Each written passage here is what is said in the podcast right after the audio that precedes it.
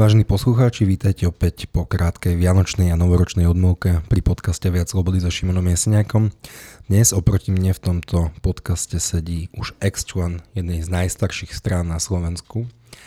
Jeho meno je Milan Kabina, dlhé roky pôsobil v kresťansko-demokratickom hnutí, dokonca 17 rokov a z KDH začal spolupracovať ešte na strednej škole, keď mal nejakých 16-17 rokov. A včera som na Facebooku zachytil že z KDH po 17 rokoch odchádza. Milan Kabina je členom predsedníctva KDH, lepšie povedané bol. A o dôvodoch, prečo z kresťansko-demokratického hnutia odchádza, ako i polohe tejto strany sa budem s ním dnes rozprávať. Milan, vítaj. Ďakujem veľmi pekne za pozvanie. Čo vedie mladého človeka k tomu, aby vstúpil do strany? Tak v zásade mňa tá politika naozaj veľmi bavila, už asi od tých mládežníckých čias a v tom období ako keby to KDH pre mňa ako konzervatívca, mladého konzervatívca bola taká jediná, jediná voľba. Chcel som sa nejako angažovať, rozmýšľal som, že pôjdem takými keby dvoma smermi. Ja som neskôr išiel študovať aj fakultu politických vied a medzinárodných vzťahov a rozhodoval som sa práve, či sa budem venovať ako keby tej politológii ako vede, že teda budem pôsobiť na univerzite, alebo skorej pôjdem ako keby tým stranickým systémom alebo tom angažovaním sa v strane. No a zvolil som teda to B, že sa teda budem angažovať vo vnútri strany.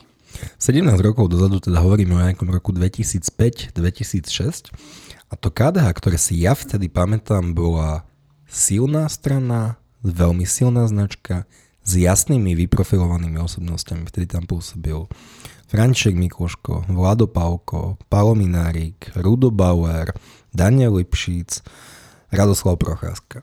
No a teraz 17 rokov aj ja, ktorý sa politikou a písaním živím, by som mal akútny problém vymenovať piatich relevantných členov KDH.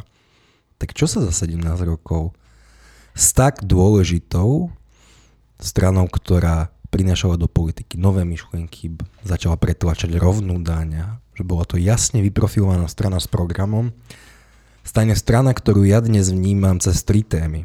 A to sú potraty, interrupcie a potraty. Tak v zásade iste si si všimol, že aj tá politická scéna za tie roky sa posunula. Môžeme si možno o tom povedať viacej. Čo sa týka možno toho, ako si začal, že nevieš vymenovať piatich, ja by som tých piatich určite vymenovať vedel. Tak to je tým, že si bol v predsedníctve KDH. Aj v samotnom predsedníctve hneď by som začal tromi, keby som teda im nechcel asi uškodiť teraz, tak radšej ich nebudem menovať, ale myslím si, že, že KDH má svoje miesto na politickej scéne, na slovenskej politickej scéne, aj na tej európskej politickej scéne. Um, myslím si, že v KDH je stále mnoho šikovných ľudí, mnoho ľudí, ktorí môžu konzervatívnu politiku robiť veľmi kvalitne, veľmi dobre, ktorí môžu byť jej silným a, a dobrým hlasom. Celý čas používaš podmienovací spôsob, teda môžu. Ale prečo nie sú? Možno to súvisí aj s tým, že s tým môjim odchodom. A možno to používam kvôli tomu, že nie vždy využívajú ľudia v tej strane ten svoj potenciál. Nie vždy sa ozvú vtedy, kedy si myslím, že by sa mali ozvať. A ja dúfam, že teda možno, že aj tento môj odchod niektorých príjme k tomu, aby ako keby aktívnejšie vstupovali aj do tej vnútrostranickej politiky a silnejšie, jasnejšie sa vyjadrovali. Bodaj by si mal pravdu, ale s odchodov svojich členov si KDH nikdy ťažko hlavu nerobilo, tak si spomeňme na to, keď odchádzala zakladateľské osobnosti KDH. František Mikúško odišiel, odišiel Prudobauer, Paolo Minárik a nespravilo to nič. Vzniklo KDS, ktorá dnes už nefunguje. Potom odišiel Daniel Lipšic s Janou Žitňanskou. Nespravilo to nič. Potom odišiel Radu Prochádzka, založil sieť. Nespravilo to nič. Tak kde čerpáš ten optimizmus?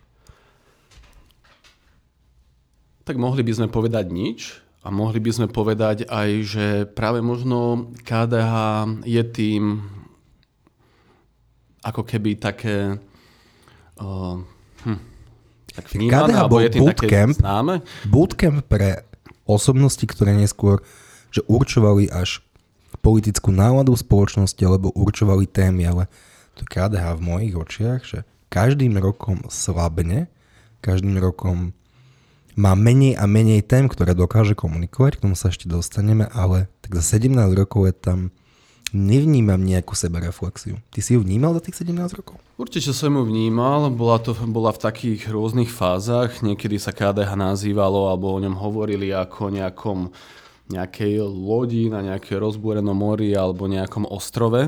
A ja som mal víziu v KDH chcel som tvoriť KDH, ktoré je mostom, ktoré má otvorenú náruč. Chcel som tvoriť KDH, ktoré je také dynamické, svieže. Chcel som tvoriť stranu, ktorá je moderná, ktorá je pre, pre široké spektrum konzervatívcov. Ľudí, ktorí si ty vymenoval, tak mnohé z, mnohí z nich sú veľmi dôležité osobnosti slovenských politických dejín. A nemyslím si, že je náhoda, že práve v KDH začínali to, že KDH je tak... Ale zároveň nie je náhoda, že z KDH potom skončili? KDH je stranou, ktorú, ktorá má svoje pozitíva, má svoje negatíva. Ak hovoríme o, o tých pozitívnejších stránkach, tak práve tým, že je tak široko ako keby rozostúpená tej politickej scéne, tak dokáže z toho konzervatívneho... V zmysle široko rozostúpená? Že je etablovaná, že to je značka, ktorú vnímajú ako stabilnú politickú stranu KDH. Oprava vzniklo nejakého 17. februára 90. Je to strana, ktorá je na slovenskej politickej scéne celé obdobie novodobých ako keby dejín Slovenskej republiky. Čiže je určite vnímaná ako značka, ktorá je, ktorá je stabilná, ktorá prirodzene ku sebe ťaha ľudí, konzervatívcov, ktorí sa zaujímajú o politiku a ktorí chcú robiť politiku. A tým, že dokáže ako keby takto široko pôsobiť na tej politickej scéne, tak prišli do, nich aj, do nej aj ľudia, a niektorí aj časom vystúpili, ktorí naozaj mali ten potenciál byť tými konzervatívnymi lídrami, konzervatívnymi osobnostiami na slovenskej politickej scéne to, že si povedal, že, že hm, ako keby sa KDH o to nestaralo, že odišli. Ja môžem povedať, alebo môžem možno priblížiť tie odchody, keď som ešte keď som ja tak aktívnejšie pôsobil v strane, alebo možno aj v tých štruktúrach, aj v predsedníctve, ale myslím si, že vždy je to vždy, vždy to nejakým spôsobom zamrzelo tú členskú základňu. Chcem iba, iba krátko tomu povedať, že... Ale aká bola reflexia? Ja si tie reflexie veľmi nepamätám, teda samozrejme prišli obligátne vety. Je nám ľúto, že František Mikoško odchádza a je nám ľúto, že rozbijame konzervatívne sily a trieštime sa. A to bolo celé. Tak v tom období napríklad, keď si pozrieme troška dozadu, ja nechcem tu teraz vstať, ako keby, že obhajca KDH, ale zároveň som nastavený tak, že ja vôbec tie mosty za sebou nepálim ani neodchádzam s nejakými červenými očami. Takže nechcem byť nejako prvoplánovo kritický. Možno keď sa ozrieme troška do minulosti, tak napríklad aj pri tom odchode Daniela Lipšica a Jany Žitňanskej okolo toho roku 2012, tak KDH vtedy reflektovalo tú situáciu tak, že chcelo vytvárať takú širšiu platformu pre spoluprácu medzi vtedajšou SDK alebo SMK. Chcelo, že ľudová platforma a ich najväčší výkon bolo to, že povedali, že náš kandidát na prezidenta je Hrušovský. To si doteraz si tú tlačovku pamätám, že tam nastupovali, že ťažké kalibre, že vtedy bol Fico najpopulárnejší a išiel kandidovať. A ja si pamätám Šutyho karikatúru po tlačovke ľudovej platformy, kde je taký červený Fico na kolenách a tá bublinka je, čo budem teraz robiť, Hrušovský kandiduje. Tak môžeme, môžeme sa aj na to aj úsmevne pozerať. Zas na druhej strane musíme priznať, že nejakým spôsobom chceli reflektovať to, že nejaký odchod tam nastal. To, či sa to podarilo alebo nepodarilo. No a podarilo? Môžeme, môžeme teraz odstupom času nejakým spôsobom súdiť. Už je 11 rokov od odchodu Daniela si, že, myslím si, že určite to bolo vtedy mnohým ľuďom ľúto. A ja ako mladý človek, ktorý člen KDH, samozrejme som Daniela Lipšica vnímal veľmi pozitívne. A samozrejme, že, že tá členská základňa to reflektovala. Treba povedať, A čo že... je tá reflexia? Lebo reflexia je pre mňa, že pozriem sa na tie dôvody, prečo niekto odchádza. Navyše dvojka KDH, ktorý zo sebou vzal aj, aj ďalších dôležitých ľudí a po reflexii prichádza ale nejaký čin. Ja si činy vôbec nepamätám. Teraz sme si povedali, že, že určitá snaha o ako keby také otvorenejšie KDH alebo takú platformu otvorenejšiu v KDH tej tam nastala. Však ostatne Jan Figel vtedy ako predseda ešte nebol ako keby nejako dlho vo svojej funkcii, bol taký pomerne ešte svieži predseda KDH. A tá reflexia, ja ti môžem povedať iba vtedy z mojej skúsenosti z tej okresnej úrovni, tak bola samozrejme v tom, že sme sa snažili komunikovať na vedení strany a tie ďalšie štruktúry, že takto by to nemalo byť, že takíto mladí perspektívni ľudia a takéto kádre zo strany majú odchádzať. A to najpo- ako, najpopulárnejší politik kádra, ktorý dostal najviac krúžkov. To, ako to vtedy vnímalo samotné predsedníctvo, ti ja neviem povedať, lebo som tam, som tam vtedy nesedel, ale nemyslím si, že teraz by sme mohli len tak si odfrknúť a povedať, že bolo im to, bolo im to jedno ani s tým. Netvrdím, že im to bolo jedno, ale že sa k tomu zachovali tak, že hm, tak stalo sa, škoda. Potom neprišla zmena, potom neprišli nové témy KDH, potom neprišli nové dôležité osobnosti. Veď najvýznamnejšia osobnosť bol, bol Rado Procházka, ktorý síce dopadol politicky mimoriadne neslávne, ale od toho roku teda 2000, kedy 16, kedy vzniká sieť, princípe o KDH aj my ako novinári nedostávame veľa informácií, že čo tá strana vlastne robí. Tak KDH sa chváli tým, že je najpočetnejšia strana, čo asi stále je, že má najviacej meských poslancov, obecných poslancov a starostov, ale v princípe pri všetkej úcte k tým starostom a poslancom väčšinou sú to, že v malých obciach na severe a východe Slovenska. Ak by som to nemarginalizoval, to KDH musíme uznať, že že je silná strana v regiónoch, je čím sa terajšie vládne strany teda pochváliť určite nemôžu. A ak hovoríme o politike ako také, a politike možno ako ja ju vnímam, tak mne sa páči tá štandardná politika. Mne sa páči to, že strana má štruktúry, že je to tvorené z dola, že keď chceme byť úspešní na tej národnej úrovni, tak poďme to budovať od spodu, poďme byť blízko v tých ľuďoch pri tých regiónoch. Áno, môžeme povedať, ostatné dvakrát sa to nepodarilo na tej najvyššej úrovni, je to čas na reflexiu, ale ako keby, že teraz marginalizovať uh, úlohu KDH v regiónoch si nemyslím, že je správne. To, čo by sme sa mohli nad tým zamyslieť a to, čo si aj ty hovoril o tých uh, lídroch, potenciálnych lídroch alebo o tých osobnostiach, že si o nich nepočul, tak možno je to práve aj tá, tá strana tým, že má také silné štruktúry, tak je to zároveň jej obrovská výhoda a zároveň aj obrovská nevýhoda. Tak si neviem predstaviť, v čom je to nevýhoda. Nevýhoda je to v tom, že keď ten človek, ktorý cíti konzervatívne a ktorého tá politika baví a chce sa on angažovať v KDH, tak ona lusknutie prsta, ako keby to nie je možné musí najprv presvedčiť práve tie štruktúry, v ktorých sa pohybuje. Čiže je to človek, ktorý príde do toho KDH niekde v okrese, v meste, musí presvedčiť ako keby tú lokálnu úroveň, že je to človek, ktorého politika baví, ktoré sa v nej vyzná a ako keby tí ľudia ho až potom posunú na krajskú úroveň. Z tej krajskej úrovni môžete sa dostať do, do rady KDH, čo je také keby kvázi väčší rozhodovací orgán, okolo 200 členov, zúčastňujete sa na nejakých fórach, kde sa... Ja tomu rozumiem, tak skúsa 17 rokov mi povedať, že ale z fleku 5 ľudí, ktorí týmto sitom prešli a dnes sú relevantní. Tak ako som hovoril, že, že vedel by som ich vymenovať, a neviem, že či by som im teraz pomohol. Vieš, teraz, ja som nejaké... Tak ja poviem za seba, ktorý sa tým živí, že z týchto ľudí ja poznám, že Milan Majerský a potom tápem. Ale keď ľudia, ktorí sa touto témou živia, tápu, nie pre nezáujem, tak niekde sa asi stala chyba. Tak keby sme, keby sme to chceli priblížiť a tak v súčasnom predsedníctve ti môžem povedať, že naozaj veľmi kvalitní ľudia, aj profesne, aj hodnotovo myslím si, že že je Martina Holečková, že je Monika Koliaková, ktorá sa venuje zdravotníctvu. Dobre, a teraz, keby si povedal, že si nepočul o Monike Koliakovej, tak počul. myslím, že si už teda počul.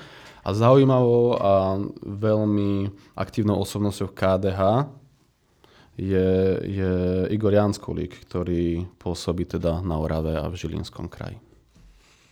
Súčasný podpredseda. Čiže našli sme dvoch, troch ktorých poznáš, že ty, hádam členská základňa KDH, ale ak by sme si spravili nejaký exit poll medzi ľuďmi, že koho poznajú z KDH, som si istý, že pri všetkej úcte k pani doktorke Kolejakovej sa tam nedostane a som si pomerne istý, že mimo Oravu pána Janskulíka nebude mnoho ľudí poznať. Ale tie mená, ktoré boli v KDH, že poznali ľudia od Svidníku po Skalicu. Rozumiem, čo tým chceš povedať. Súvisí to s dvomi vecami. Prvá je úplne zjavná, ktorú si pomenujeme. KDH, keď sa pohybovalo na národnej úrovni ako, ako súčasť Národnej rady, prípadne súčasti vlády, tak samozrejme aj tá mediálna pozornosť, ale aj tá ako keby ten priestor pre, pre tých potenciálnych lídrov prísť pre tú kameru, povedať o tej svojej téme, hovoriť o tom, čo, čo robia, čo presadzujú, je ten priestor je oveľa väčší. To myslím, že si uznáme. A s takýmto priestorom rastú aj tie osobnosti a zároveň ich aj ľudia dokážu širšie vnímať. Je veľmi ťažké dostať sa do širšieho povedomia na Slovensku, Ehm, keď človek je silný v regiónoch, ale keď to poviem úplne jednoducho, keď ho neodvysielajú večer v hlavných správach. To si určite, na tom sa určite zhodneme. A teraz si povedzme to B. A súvisí to s tým, čo som povedal pred chvíľkou. Že ad 1 tá veľkosť tej strany spôsobuje to, že keď ten človek z toho mesta, z tej obce, z toho regiónu prejde celou tou štruktúrou, dostane tú dôveru, a postaví sa pre ten mikrofón alebo pre tú kameru, tak je to cesta, ktorá je zložitá, trnistá a, a nie každému sa to podarí a nie každému sa to ako keby chce. Lebo sú aj ľahšie cesty v slovenskej politike, ako, ako, sa, ako sa presadiť. To je ad 1. A, a ad 2 povedal si, že, že aj to súčasné predsedníctvo áno, málo ľudí, málo ľudí pozná a tam by sme si mohli povedať, že prečo. Prečo? Ja chcem byť teda, chcem byť teda diplomat a, a ako som hovoril, môj odchod neznamená, sa ešte ne, neznamená to, že, že teraz budem nejakým spôsobom prehnane kritický, ale myslím si, že v mnohých rozhodnutiach e, KDH by mohlo byť akčnejšie, dynamickejšie, mohlo by tie svoje témy komunikovať jasnejšie, aj rýchlejšie. A, a to je aj veľká úloha ako keby toho úzkeho vedenia tých strán aj samotného, samotného predsedu. Keď sme si položili možno otázku, že naozaj budem diplomaticky, že koľko ľudí na Slovensku pozná Milana Majerského, tak pomaly, pomaly ako keby to rastie. Tie prieskumy ukazujú, že vždy sa tých prieskumoch ukáže, že naozaj ľudia vnímajú viac a viac, ale stále to, stále to nie sú čísla, ktoré sú dostatočné. A to hovoríme o človeku, ktorý je predseda Prešovského samozprávneho kraja. Druhé obdobie za sebou. A teraz k čomu to pripisovať, že prečo tomu tak je.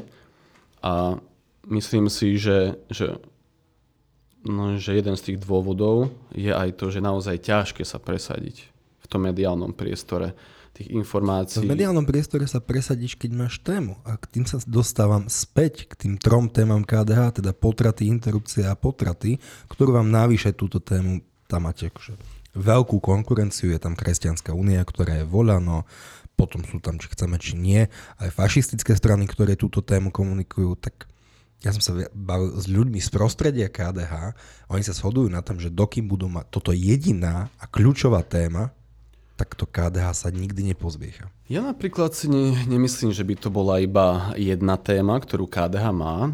Je to možno taká téma, ktorá, ku ktorej sa mnohokrát ako keby to KDH vracia aj vtedy, aj keď v zásade nemusí, ale to není úplne veľmi potrebné, ale myslím si, že aj v iných témach naozaj, ako je doprava, ako je zdravotníctvo, ale aj niektoré ekonomické témy, tak KDH sa snažilo ako keby reflektovať tú situáciu a prinášať tie témy. Mm, mohlo to robiť lepšie, mohlo to robiť niekedy aj inak, ale určite by som nezostal na tom, že, že je to tá jediná téma. Keby sme sa chceli o nej baviť, tak um, je prirodzené, že pre konzervatívnych ľudí, keď príde na túto tému, tak uh, zaujímajú ako keby jasné tie hodnotové stanoviská. A to je v poriadku. A nechcú Nikto ani neoponuje. doľava doprava. Áno, to je, to je naozaj že veľmi fajn, že to ešte stran, strany dokážu. Bol si v KDA 17 rokov, teda zažil si štyroch predsedov, alebo piatich dokonca, ak ma pamäť neklame. Pavol Hrušovský, Jan Figel, Alois Huina a Milan Majerský. Ktorý z nich bol najlepší a ktorý najhorší? Skúsim ti odpovedať možno nie priamo, nie že pretože by som eh, sa chcel nejako vyhýbať otázke, ale, ale ani ti to neviem na ňu takto zodpovedať. Uh, takto. Ja som naozaj v tom KDH sa snažil sústrediť na tú značku a to, čo tej značke môžem priniesť. Rešpektoval som tie pozície predsedov, ktorí boli. Pavla Hrušovského si pamätám už naozaj len tak krátko.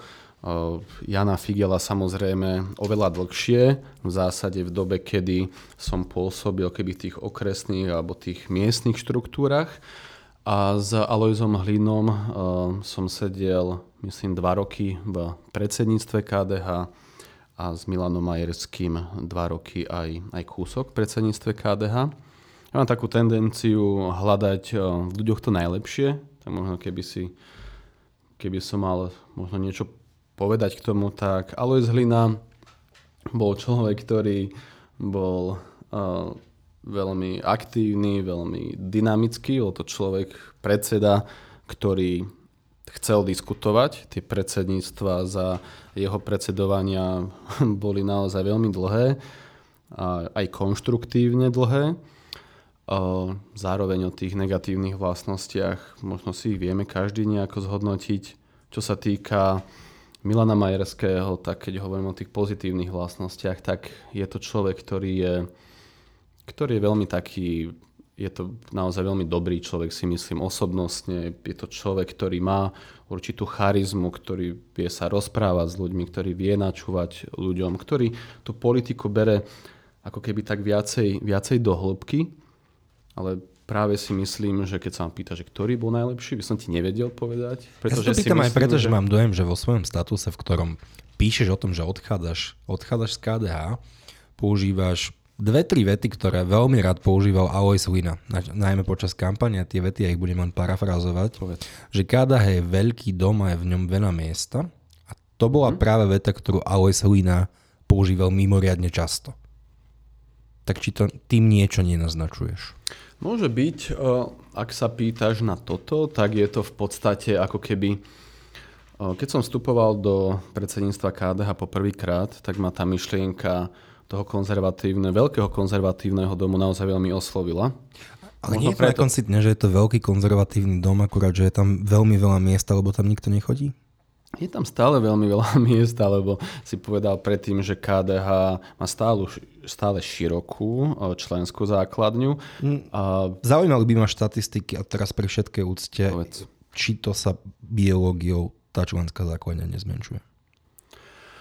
Tak vo všeobecnosti asi tie členské základne všetkých strán sa zmenšujú, ale určite z istotou môžeme povedať, že KDH má jednu z najväčších členských základní stále.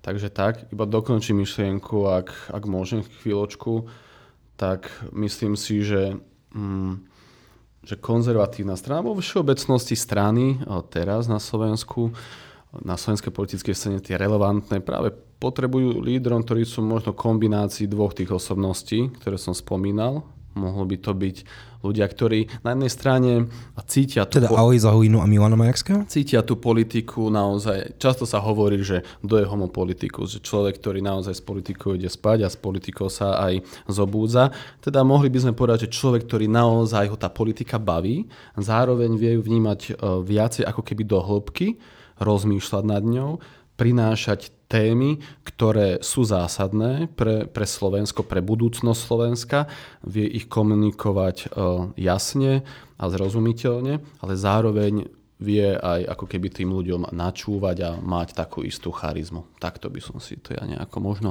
predstavoval. V svojom statuse, kde oznamuje, že končí svoje aktívne členstvo v KDH a píše okrem iného. Súhra udalostí, ktoré sa udeli v priebehu ostatných e, mesiacov, má však veľmi sklamal. Reflektuješ teroristický čin tu na nedaleko od, od nášho štúdia, ktorý by boli Dvaja mladí ľudia zavraždení. Píšeš. Po vražde dvoch nevinných chalanov na Zámodskej ulici som si dal do profilovej fotky so, so zavraždenými duhovú vlajku a napísal som okrem iného. Zbúreme ten veľký múr, ktorý je medzi nami. Nič totiž nie je dôležitejšie ako ľudský život. Slobodný, krásny a naplnený láskou. Urobil som tak preto, urobil som tak preto, že som chcel osobne zaujať jasný postoj, spraviť správnu vec. Si zaujal nejaký postoj, akože taký veľmi odvážny na člena strany, ktoré sa profiluje, takže sa k tej téme neradi vyjadrujú. Si dal tú dúhovú lajku a že tento tvoj postoj spustil pre, plejadu reakcií, píšeš v tom statuse, ktoré považujem za neprípustné. Prečo je jednou z tém KDH, že vymedzovanie sa voči LGBTQ+. Ja sa poviem za konzervatívneho človeka, zároveň nevidím jediný dôvod, prečo by som sa mal starať ako konzervatívec o to, že s kým žije môj sused. Ešte teraz, keď si to, keď si to ako keby čítal, tak uh, znova tá udalosť vo mne vyvoláva hlboké emócie. Myslím si, že z môjho pohľadu konzervativizmus a to moje videnie sveta, aj to náboženstvo, ktoré ja verím, tak je náboženstvom lásky k blížnemu. A, a tá láska, myslím si, že bez toho, aby som chcel tu nejaké vzdušné zámky budovať, tak musí byť základom, pred, základným predpokladom ako keby aj tých našich činov, ktoré robíme vo svojom živote. A mňa sa tá udalosť naozaj, naozaj veľmi dotkla. Mm, myslel som, si vtedy a myslím si aj dnes, že, že je správne uh, zo súcitu s tými dvomi chalanmi uh, spraviť tento krok a, a preto som ho spravil. Vždy som bol človek, ktorý um, sa sám na seba, keď sa pozrie do zrkadla, si naozaj musí povedať, že sa nehrá na nič, že proste to, čo robí v živote, nie je pretvárka. Teraz troška odchádzam od tej témy, ale si položil tú otázku, že na konci, že prečo mm, sa ako to, keby to KDH chce tak vymedzovať. Ja som nad tým tak rozmýšľal a uvádzam to aj ďalej v tom statuse, že pre mňa, začnem prepač troška odzadu, že za tých 17 rokov sa v tebe hromadne nejaké skúsenosti, nejaké emócie s tou stranou a máš v hlave nejaké emócie z nejakých situácií, ktoré sa stali.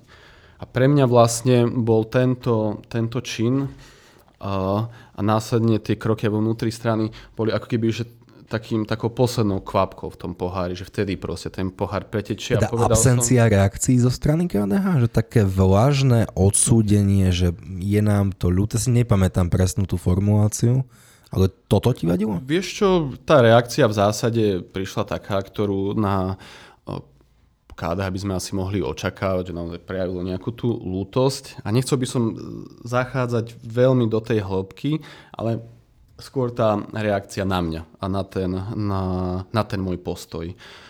Verejne alebo interne? Interne samozrejme. Myslel som, a som bol o tom presvedčený, že tento postoj mám zaujať a bolo ako keby ku mne pristupované proste inak ako, ako si myslím, že je dobré. A čo inak, alebo, bol že, si ostrakizovaný, alebo, je, alebo... Že je správne. Zažil si v rámci cancel culture, že ťa chceli za toto vymazať? Tak by som to, tak by som to nepovedal, ale viedli sme, viedli sme interne rozhovory a debaty, ktoré a, boli veľmi živé, kde teda o tom veľmi živo debatovali a cítil som, že v tomto som v naozaj veľké akoby, že menšine. A Ale tá kritika bola na to, že si dal na Facebooku takú, že pin, alebo odznačík, alebo že vlajku dúhovú? To bola tá kritika? Áno, v podstate, v podstate sa to vzťahovalo k tomu, že, že prečo som tam teda dal tú vlajku a v zásade som to ako keby vysvetloval. To, čo ma na tom zarazilo, prepáč, nechcem, aby sa, sa dotlačiť do nejakých kútov, ale v podstate mm, v podstate bol som o tom presvedčený, že, že, že stále sme v tom veľkom konzervatívnom dome. Že proste sú tam ľudia, ktorí majú názor aj taký, aj taký. Sú tam vlastne konzervatívci, ktorí naozaj uh, sa to tak akože sa to tak ako vysvetľuje, ale na také pochopenie, ktoré naozaj do toho kostola chodia každý deň, ktorí tam prídu na polnočnú, alebo ktorí z toho cirkva nežijú, ale cítia ten svet okolo seba, alebo tú, to svoje videnie seba na ten svet tak konzervatívne. A súčasťou môjho videnia umierneného konzervatívca je aj prejavenie takéhoto súcitu a áno, dať si aj, tu, dať si aj tej duhovej vlajky, lebo v ten moment to pre mňa aj pre tú komunitu niečo symbolizovalo. A... Ale dobre, už tomu rozumiem, tomu posolstvu, ktoré chceš komunikovať, ale že čo bol problém, že vlajočka alebo odznak na profilovke na znak solidarity, to bol problém? Tak v zásade dá sa to stať aj vyčítať, ak vidíš to aj ty. Ja to tam naznačujem, že po po vlastne uvedení toho statusu sa spustila tá plejada nejakých vnútorných procesov a áno, tie ma proste veľmi sklamali. Bolo by úplne jednoduché teraz proste tu vysypať tu na stôl nejaké parafrázy alebo citácie z tých rozhovorov alebo, alebo keby konkrétne činy, ktoré sa, ktoré sa udiali, ale ja nestojím ako keby o svoju nejakú osobnú popularitu a nestojím ani o to, aby som to KDH teraz išiel očierniť a zahodiť e, po ňom ako keby všetko to dobré, ktoré do spoločnosti prináša.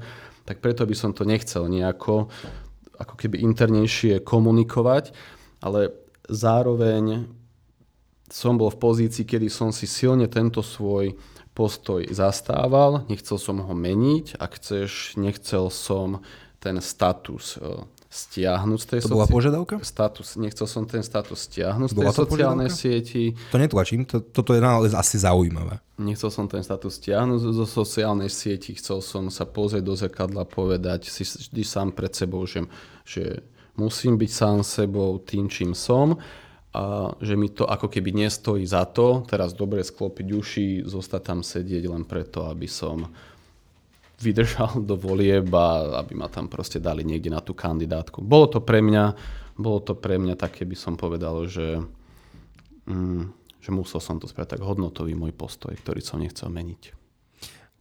O čom svedčia reakcie teda na to, že ty si si dal túto duovú vlajku o samotnom súčasnom asi vedení KDH, tak KDH má nejaké štruktúry uh-huh. a asi ťa neodvolával alebo Ako neatakoval také... pre, predseda v okrese Svidník. Asi to bolo, že záležitosť minimálne top vedenia, ktoré s tým malo problém. Tak ale top vedenie si bol v princípe aj ty. Tak chceme, tak keď to chceme povedať tak vo všeobecnosti, samozrejme uh, prichádzali nejaké ohlasy a ako keby nevôľa k mojej osobe aj zo samotných štruktúr, zároveň KDH. Ale len kvôli tomu, alebo tam bolo ešte niečo iné? Ak sa teraz bavím konkrétne o tejto téme, tak môžeme si povedať možno potom aj o iných. Čo sa týka, čo sa týka tejto dúhovej vlajky, prišli nejaké stiažnosti, ale nemôžem ja teraz povedať, že teraz za KDH ma išlo odvolávať, alebo proste išlo voči mne viesť nejaké interné konanie, alebo napríklad KDH je taká, taká inštitúcia, volá sa rozhodcovský súd, že by teraz ma tam išli hnať a nejako, nejako perzekuovať za to. To nie ale na samotnom predsedníctve a v tej komunikácii voči mojej osobe, voči tej téme, padali tak veľmi ostré a zásadné vyjadrenia, že som to považoval, že toto je hranica, za ktorú ja nikdy nepôjdem a ani nechcem ísť. A keď sa pýtaš, že, že prečo sa taká KDH správa to súčasné vedenie, ako keby sú tam dve také roviny, že prečo súčasné vedenie. Mnohokrát uh, politické strany na Slovensku sú, sú naozaj postavené na niekom jednom človeku, na niekom jednom lídrovi. V KDH to tak nie je. Tamto predsedníctvo naozaj komunikuje, aj keď tá informácia ide ďalej cez toho predsedu. Tam ma mrzelo v tom momente, že ľudia, ktorých poznám a viem, že sú na tom uh, hodnotovo podobne ako ja, tak zostali močať že sa ako keby Čo ne, asi tiež o niečom neozvali alebo nezastali. To ma naozaj veľmi sklamalo. Ale tak vieš, politika není o emóciách, ja tomu absolútne rozumiem. To Ale je o hodnotách a ak mám nejaké hodnoty a môj kolega, priateľ, člen rodiny má nejaký konflikt, pri ktorom som dokonca prítomný a ja si myslím to isté, čo si myslí ten kolega, tak akože to čo je? Pokrytectvo, zbabelosť, Česi majú ešte jeden taký krásny výraz, čo sa volá pšizdisráčstvo, tak čo iné to je?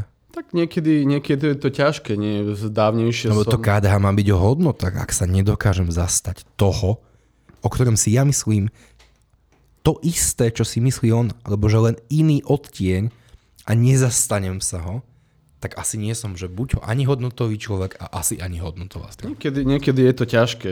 Nechcem odbáčať, ale je mnoho takých štúdí alebo sociálnych experimentov, kde na ulici niekomu ubližujú a ľudia, ktorí idú do, do kola proste žijú v demokratickej spoločnosti, vedia, že to je zlé, ale proste stránia sa tomu konfliktu, nejdu tomu človeku pomôcť. Okay, ale Keď sa vráti- to teda sklamalo?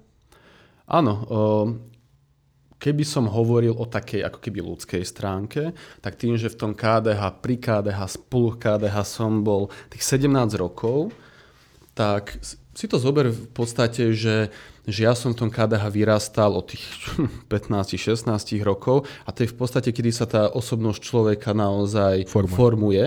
V podstate som tam, mám teraz 33 rokov, prežil som tam keby že väčšinu svojho života, celý dospelý, veľ, veľkú časť toho mládežníckého. A vnímaš to prostredie aj ako určitý, určitých priateľov, miesto, kde proste máš nejakú oporu. A v tomto momente som naozaj ako keby tak hmatateľne videl, že, že OK, ja rozumiem tomu, že politika nie je o kamarátstvách, ale myslím si, že v tom KDH to mohlo byť a malo byť inak a ako keby tie rúžové okuliare mi troška spadli. V tomto statuse dokonca píšeš, vďaka týmto udalostiam som dospel do, mo- do momentu, kedy mám vážny problém ísť na svetú omšu, pretože v prvých radoch vidím stať pravoverných, ktorí sa v bežnom živote správajú voči mne i ľuďom na vôkol tak veľmi hanebne, že ma to neskutočne zarmucuje. Teraz sa snaží byť diplomatický, ale toto je mimoriadne ostrá veta. Áno, je. Je to ostrá veta a je to, je to osobná skúsenosť. Je to niečo, na čím som rozmýšľal, či to dám do toho vyjadrenia, ale je to jedna, jeden z tých momentov, ktorý je pre mňa veľmi dôležitý, aby tam, aby tam bol aj tento rozmer. A je to práve, práve kvôli tomu, že si myslím, že ľudia o, vo všeobecnosti, a možno na konzervatívcu sa troška prísnejšie v tom prihliada, že by o, mali naozaj sa snažiť, minimálne snažiť sa žiť ten svoj život bežný, o, aj, aj možno v obraze tom, akom sa ako keby že prezentujú. Jasne, že ľudia sme omylní, všetci robíme chyby a ja vôbec nie som žiadnou výnimkou, ale naozaj ma sklamalo veľ, veľmi správanie niektorých ľudí. A toto skôr hovoríme v tomto prípade o okresných a krajských štruktúrach KDH. Ale niečo sme preskočili, chcel by som sa k tomu vrátiť, ak dovolíš. Krátko, prosím. Uh, prečo KDH možno tak uh, bojazlivo komunikovalo tú tému, z môjho pohľadu bojazlivo, vraždy a teroristickú činu dvoch nevinných chalanov, pretože aktuálne mám pocit, a to tam tiež hovorím, že sa uzatvára do seba. Že proste úplne zbytočne bojuje o nejaké ultrakonzervatívne hlasy s politickými stranami, so skupeniami, ktoré sú pre mňa absolútne neprípustné. Aj pre KDH sú neprípustné, ako ľudová strana naše Slovensko alebo Republika. Nie- Stále to platí, lebo Republika som zatiaľ ne, nepočul, že by bola vylúčená zo spolupráce ľudová strana naše Slovensko, áno. KDH aj pri tých komunálnych alebo tých ostatných spojených voľbách sa vyjadrilo, že teda naozaj nechce a nebude spolupracovať jednak so stranami, ktoré zneužili moc v štáte, to vieme, ktoré sú, ale aj so stranami, ktoré prinášajú ako keby tú nenávisť chceš do povedať, že, spoločnosti. že KDH nebolo v koalícii so Smerom? Vôbec? Mm, neviem o takej koalícii. Môže si to nejako naštudovať, ale myslím si, myslím si, že, myslím si, že nie. a nebolo určite spolupráce ani z ľudovou stranou našho Slovensko a chcem tomu veriť, že ani s republikou nie. Ale chcel som povedať k tomu, že, že práve opačne, že aby tu náruč sme otvárali, poviem ešte sme, lebo vtedy som tam bol, aby sme otvárali akoby tomu širokému spektru tých ľudí, tak práve sme sa uzatvárali na, týchto, na takýchto témach do seba. Ja som presvedčený o tom, že strany extrémistického charakteru zneužívajú konzervativizmus a ľudí, ktorí tomu veria na svoje politické cieľa a úplne sa tým iba prekrývajú, je to ich pretvárka. A KDH sa úplne zbytočne ako keby v týchto témach necháva tlačiť do úzadia. Možno, možno s takouto myšlienkou tom, že musíme sa k tomu ja, rázne vyjadriť, alebo práve, že naopak nevyjadríme sa, aby aby sme ako keby v tom politickom zápase o to konzervatívneho Keď biskup, keď biskup Oroš povedal, že za tou, vraždou, za tou vraždou môže byť že aj niečo iné, drogy, alebo že niečo také nemôžeme vylúčiť, tak jediný silne konzervatívny hlas, ktorý sa ozval, že ale toto nie, bol František Mikúško. Reakcia KDH bola, ja si nepamätám, bola nejaká? Bola veľmi vážna alebo žiadna. To...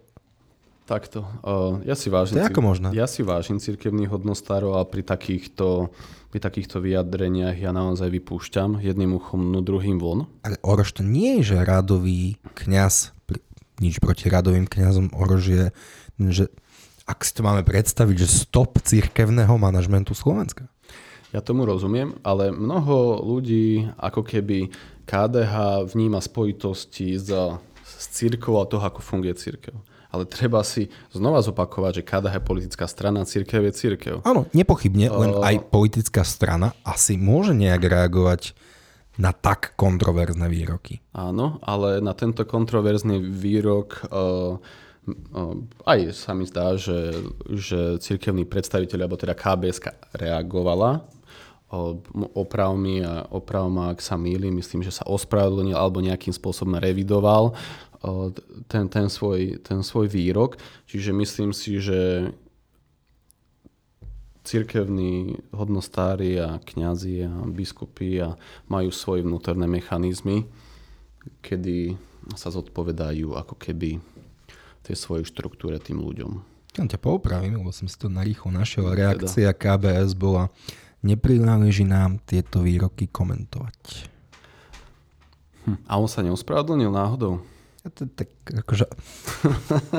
Ospravedlnil sa, ale až by som to nazval takým Matovičovským spôsobom. Obidvaja sa určite zhodneme na tom, že to bolo absolútne nenáležité, nevhodné, zármucujúce, ubližujúce ľuďom a aj na tom mojom postoji, aj na tom, že dokážem po 17 rokoch opustiť KDH pre jasný hodnotový postoj alebo pre jasný postoj na nejakú tému, môžeš vidieť, že môj svet, moje videnie konzervativizmu je a aj viery je iné ako takéto extrémne. A je menšinové?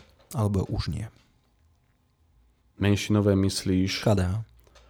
No veď, áno, veď to tam aj píšem, že mám naozaj vidím, že ten môj hlas je nevypočutý, Aha. menšinový a že sa to nemôže, alebo že nevidím, že by sa to budúce roky mohlo meniť, preto tam vlastne to svoje miesto už nevidím. Milan Kabina, bývalý člen KDH. Milan, ďakujem veľmi pekne, že si prišiel.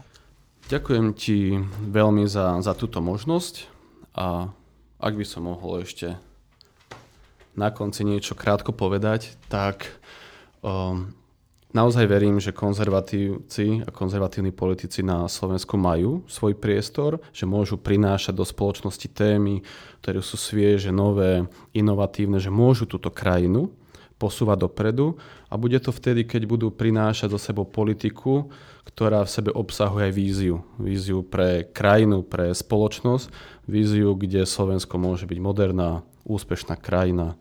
A ja naozaj všetkým takýmto ľuďom a politikom držím palce. Ďakujem pekne za pozvanie. Ďakujem, že ste nás počúvali. Prejme príjemný deň.